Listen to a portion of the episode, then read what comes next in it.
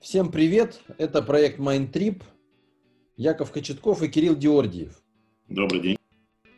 Я напоминаю вам, цель нашего проекта – поговорить о нашем опыте путешествий не просто как о цепочке событий и мест, но также отчасти и от наших впечатлениях, наших размышлениях, немножко психологии, немножко болтовни.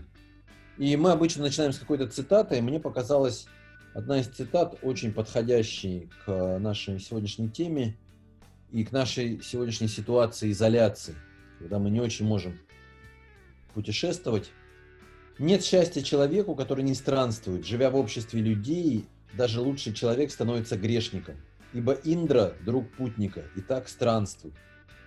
Ну, те, кто знают, кто такой Индра, поймут, что это индуистская цитата из книжки Айтарея Брахмана или Брахмана, неважно. Окей, у нас сегодня такая очень интересная тема, связанная с очень дальними странствиями, и я думаю, что в ней кроется довольно много разных э, лазеек для обсуждения духовного опыта. Это тема путешествия в Перу. В прошлый раз мы обсуждали с Кириллом, как он сплавлялся на лодке по притоку Амазонки, Апуримак. А сегодня мы обсуждаем продолжение этого путешествия. Куска, Мачу-Пикчу, пустыня Наска и все такое. Поехали. Кирилл, ну давай начнем. Значит, мы остановились на том, что вы э, бросили свои лодки. Или так не было? Ну как ты можешь бросить такую драгоценность? Нет, конечно, мы бережно разобрали, упаковали и остановились. Я бы бросил. Ты бы бросил, понятно. Но мы не могли так себе позволить, конечно, все было упаковано так же прилично и аккуратно, как это было сделано в Москве. И дальше у нас стало вопрос, а как нам, собственно, выбираться из той деревни, где мы остановились. Ну как, мы стояли на дороге и, и голосовали. Стоят да. шестеро европейских людей с какими-то громадными рюкзаками и пытаются поймать редко проезжающий транспорт. Э, было забавно, остановился автобус, который ехал в другую сторону. Не туда, куда нам нужно, а в обратную. И после долгой торговли он был готов даже выгрузить весь автобус своих пассажиров, что ну, отвезти нас туда, куда нам было нужно. Но потом мы уже не согласились на это. И в итоге мы, мы поймали какой-то лесовоз. Машина, такой грузовик длинный, с открытыми, без бортов, куда и погрузились, и ехали как какие-то советские геологи. Да, и все, вернулись уже в древнюю столицу инков, в Куско. Откуда, откуда продолжили да, наше путешествие по Перу. Скажи, пожалуйста, в Куско вообще остались какие-то следы инков? Ну, в основном фундаменты. То есть это город, построенный испанцами на инкском фундаменте. Да, и там самая знаменитая их это кладка инков, на, на основе которых построены испанские церкви угу. и монастыри. Но больше ничего, конечно, не осталось. Только названия каких-то там ресторанов, э, гостиниц коктейлей, и больше более ничего нет. Ты знаешь, я как-то вот вспоминаю такой момент в своей жизни пару лет назад.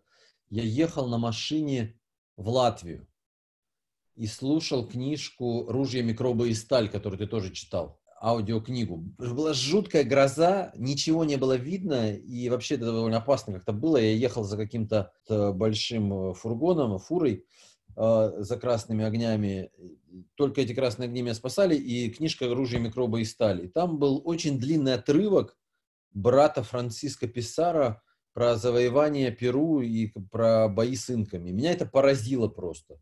Полное отсутствие эмпатии, такое радостное описание, что мы во имя Христа и Бога сегодня уничтожили, я лично там убил там 200 человек, там, а все вместе мы убили 2000 человек, и там с Божьей помощью всех здесь убьем. Рука бойца колоть устала. Угу.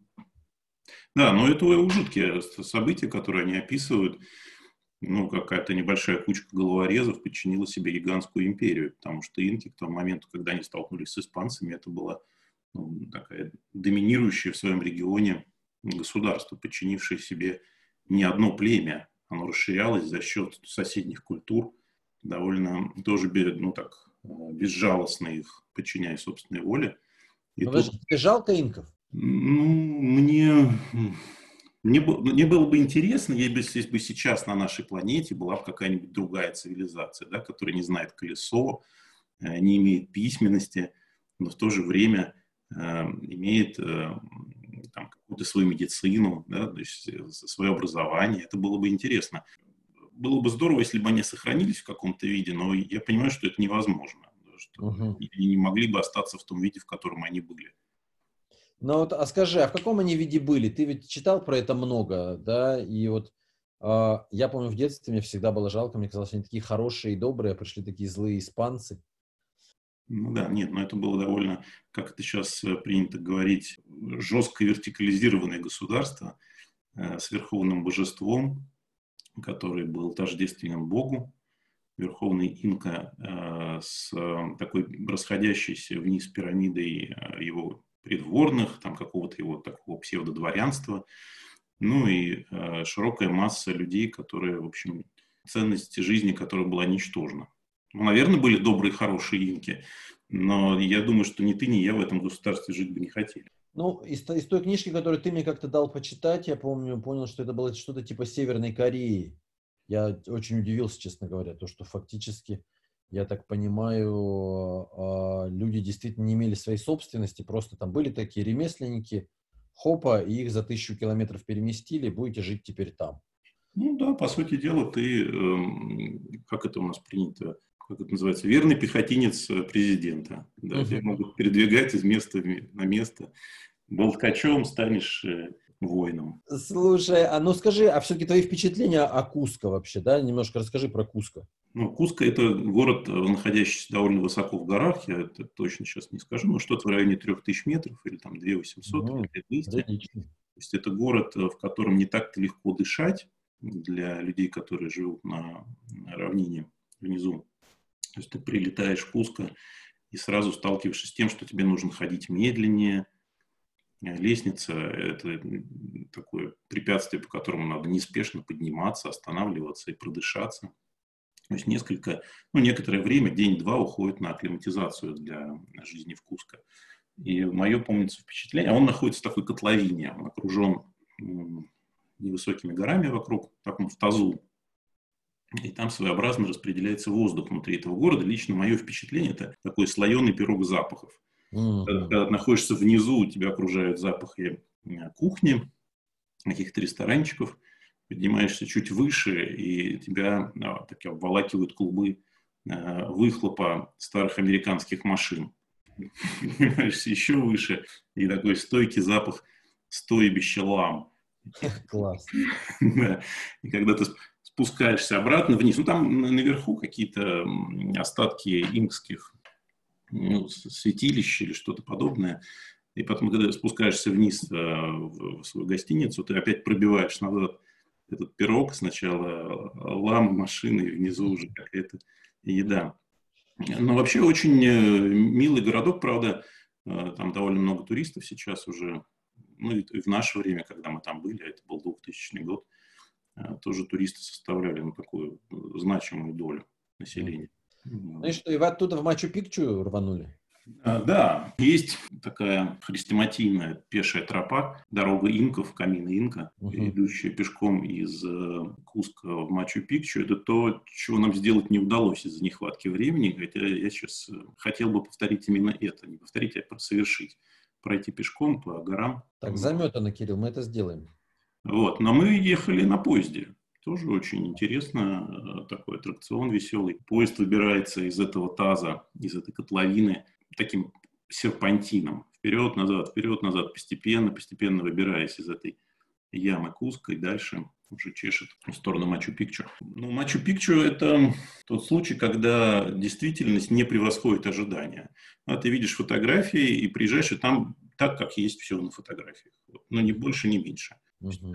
Это, мол, мы приехали, красиво, да, интересно, но ничего к твоему ожиданию это не добавляет. Это же бывшая, это был не город, да, он находится в довольно э, таком э, малопригодном для жилья месте, на холме, вокруг недостаточно пастбища, чтобы прокормить большого количества людей. Основной версии это была резиденция какого-то очередного правителя, такая, знаете, госдача. С, э, ну, уже пожил, пожил правитель, уехал, и потом на 400 лет или умер, и на 400 лет это место было заброшено. Ну, это интересно. Я сейчас вот слушаю тебя и подумал, знаешь, а, буквально пару дней назад читал про такую штуку, которая называется гедонистическая адаптация. Что же это? Такой психологический термин, обозначающий ситуацию, что мы легко привыкаем к новым каким-то сильным впечатлениям. Да, и я подумал, что вот иногда кажется, вау, вот поеду в Мачу-Пикчу, и это будет, я не знаю, все равно, что на остров эльфов куда-то или в страну, там, в Средиземье попал, к Толкину, да? А я думаю, что через некоторое время мы очень легко адаптируемся, а особенно вот это вот, мне кажется, ты очень хорошо описал этот эффект, что действительность не превосходит ожидания. Я сам удивился, но, может быть, это сейчас уже так, э, прокручивая назад, ты вспоминаешь свои впечатления. Может быть, действительно тогда было пресыщение. Слишком много всего, слишком... Конечно, вы сплавились по притоку Амазонки, естественно, да. Да, перебор всего был. Скажи, а ну, как вы попали, как вы попали оттуда в пустыню Наска? Эм, ну, также ты возвращаешься в Куск, из Куска летишь на самолете в Лиму, возвращаешься в столицу, потом едешь э, на чем-то, я же не помню, на такси или на автобусе, там развито автобусные сообщения, такие, знаешь, автобусы со стюардессами. Uh-huh. В пилотках, в форме они встречают на входе в, этот, э, в автомобильный самолет.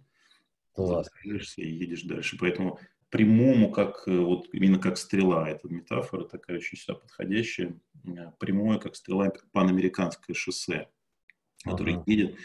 И ты смотришь прямо за горизонт, никакого поворотика, знаешь, как нитку натянули. Супер. А, да. А, слушай, но вот для меня пустыня Наска это вообще просто а, какая-то мечта не сбывшаяся. Я в детстве читал такую книжку чешского этнографа Милослава Стингла поклоняющиеся звездам, и меня потрясли просто эти фотографии.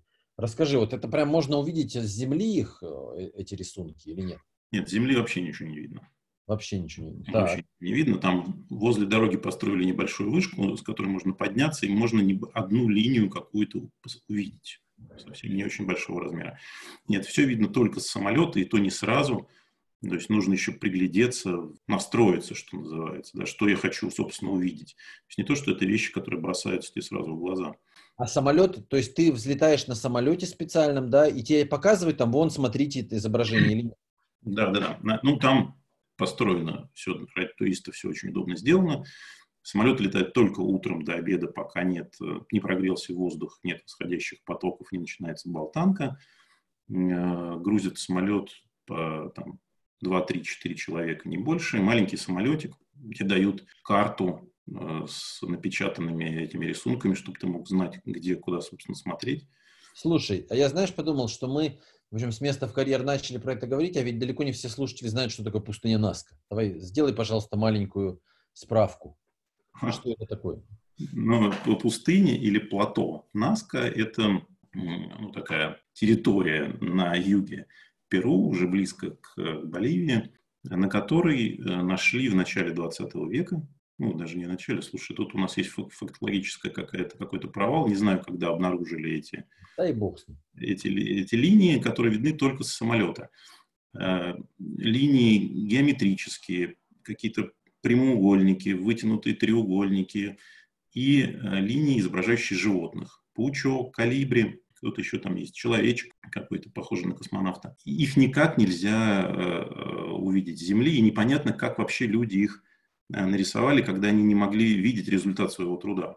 А сколько примерно эти фигуры, они, напомни, размер какой их максимальный? Ну, самые большие как раз они э, просто прямые, входящие там от и до. Но это десятки метров. Десятки, ага. там, сотни метров. Да. То есть это ну, приличные. Да? Попробуй просто на земле выложи из чего-то прямую линию, у тебя не получится.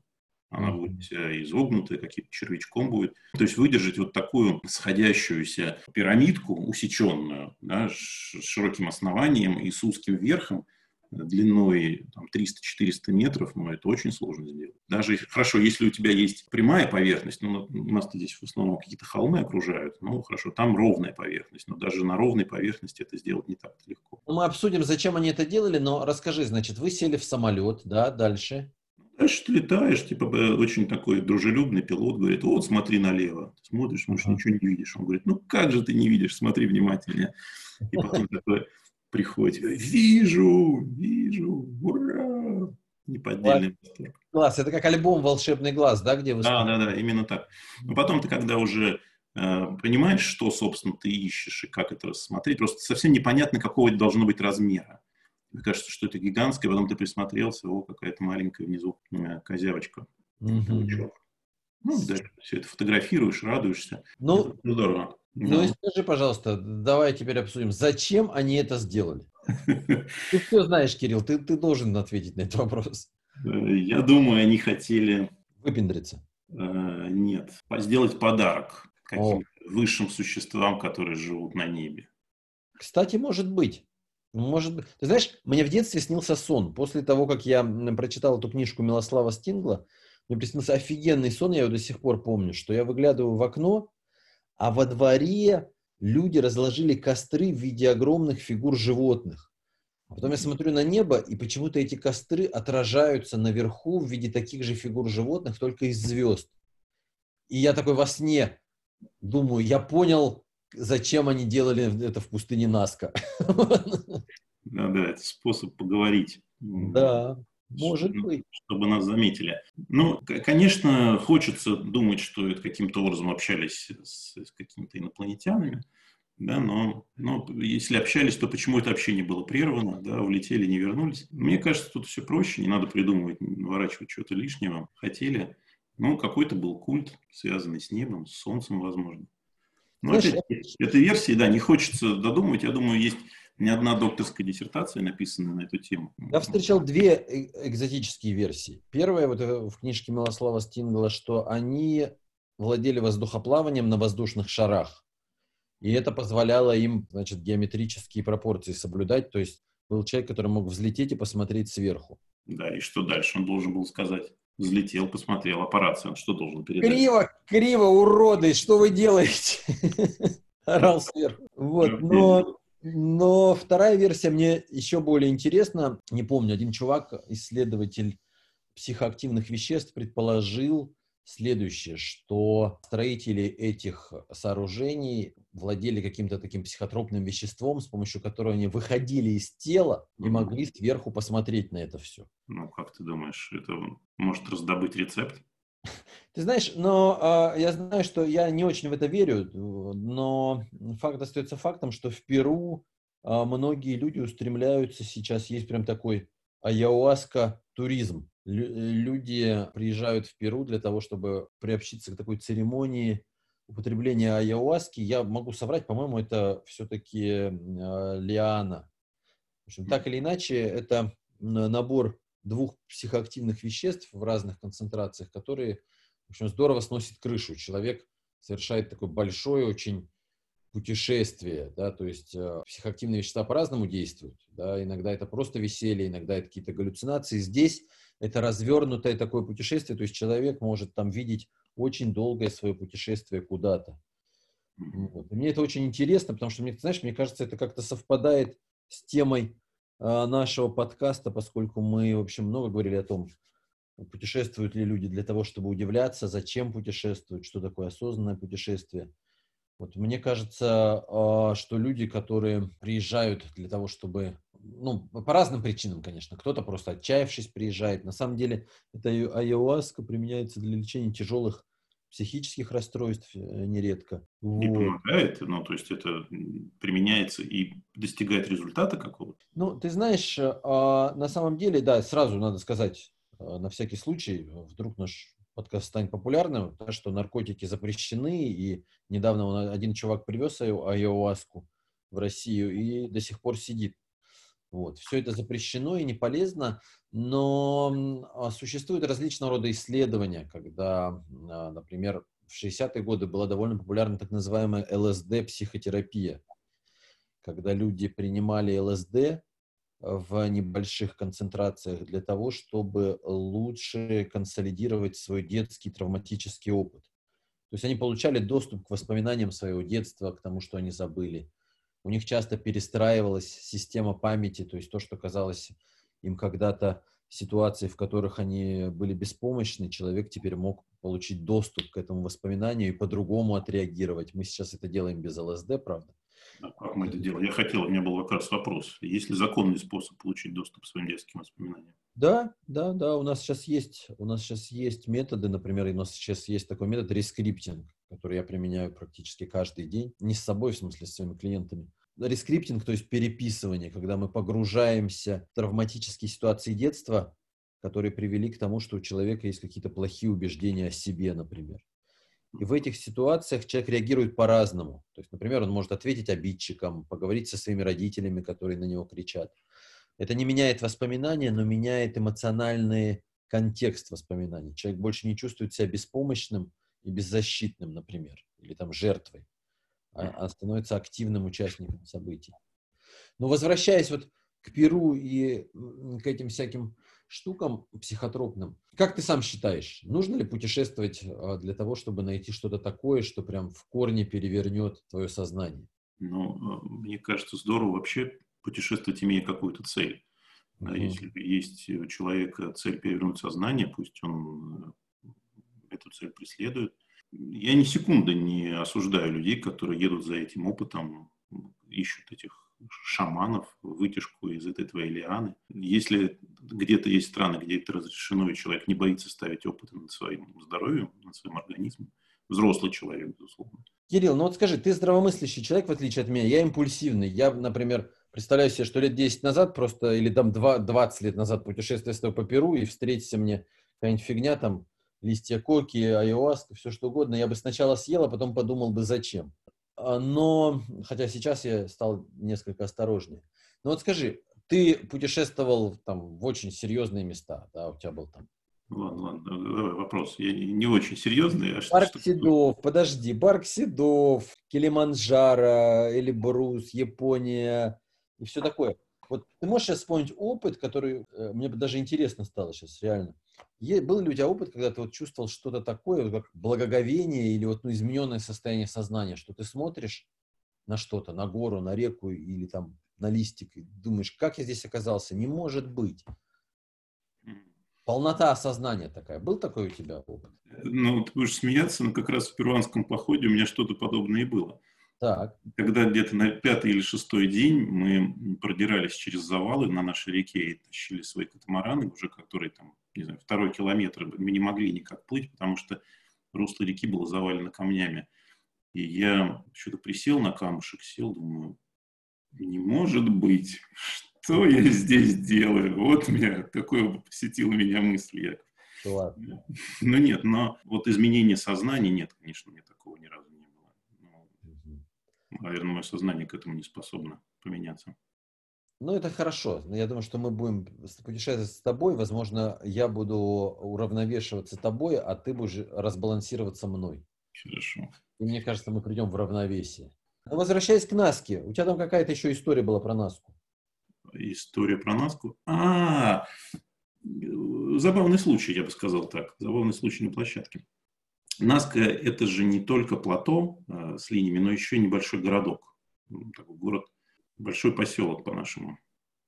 И там был, э, ну, вот случай меня правда поразивший. Это я такого нигде не видел никогда. И на главной площади стоят лавочки, какие-то лавочки, скамеечки.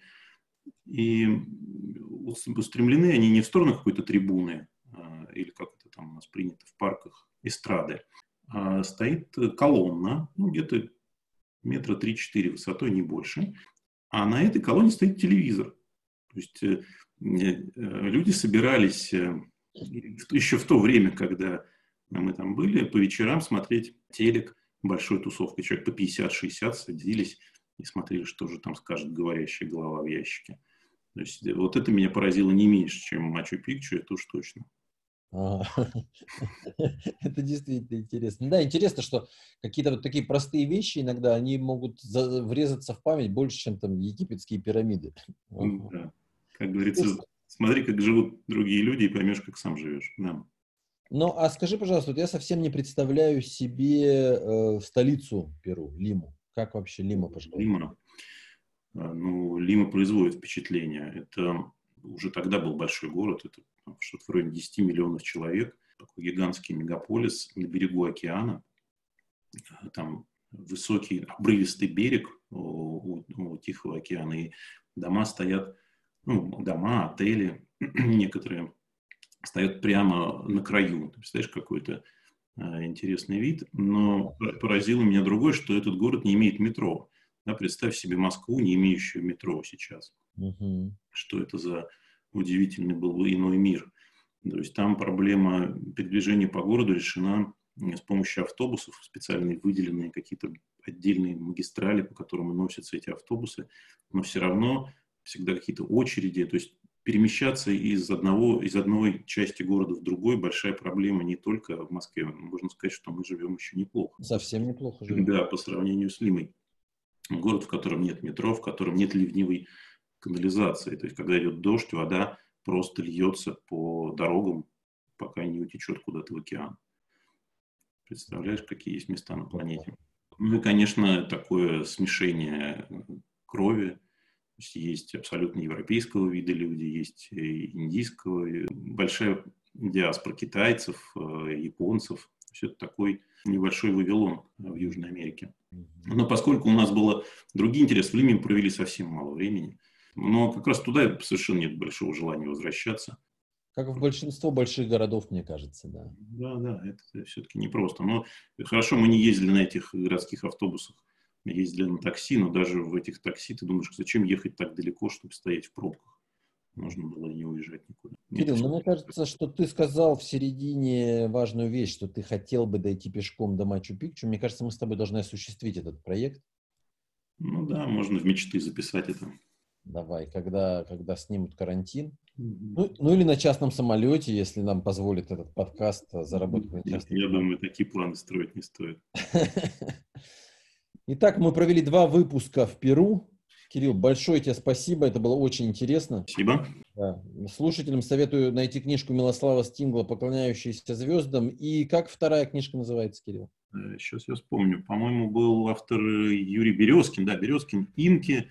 Исторический опыт империи». Да, вот так она называется. Если кто-то найдет, всем советую. Отлично. А мы переместимся в следующий раз поближе к нам, в Россию. Куда, пока вам не скажу, пусть вам будет любопытно, и вы будете ждать следующего выпуска. Всем счастливо. До свидания.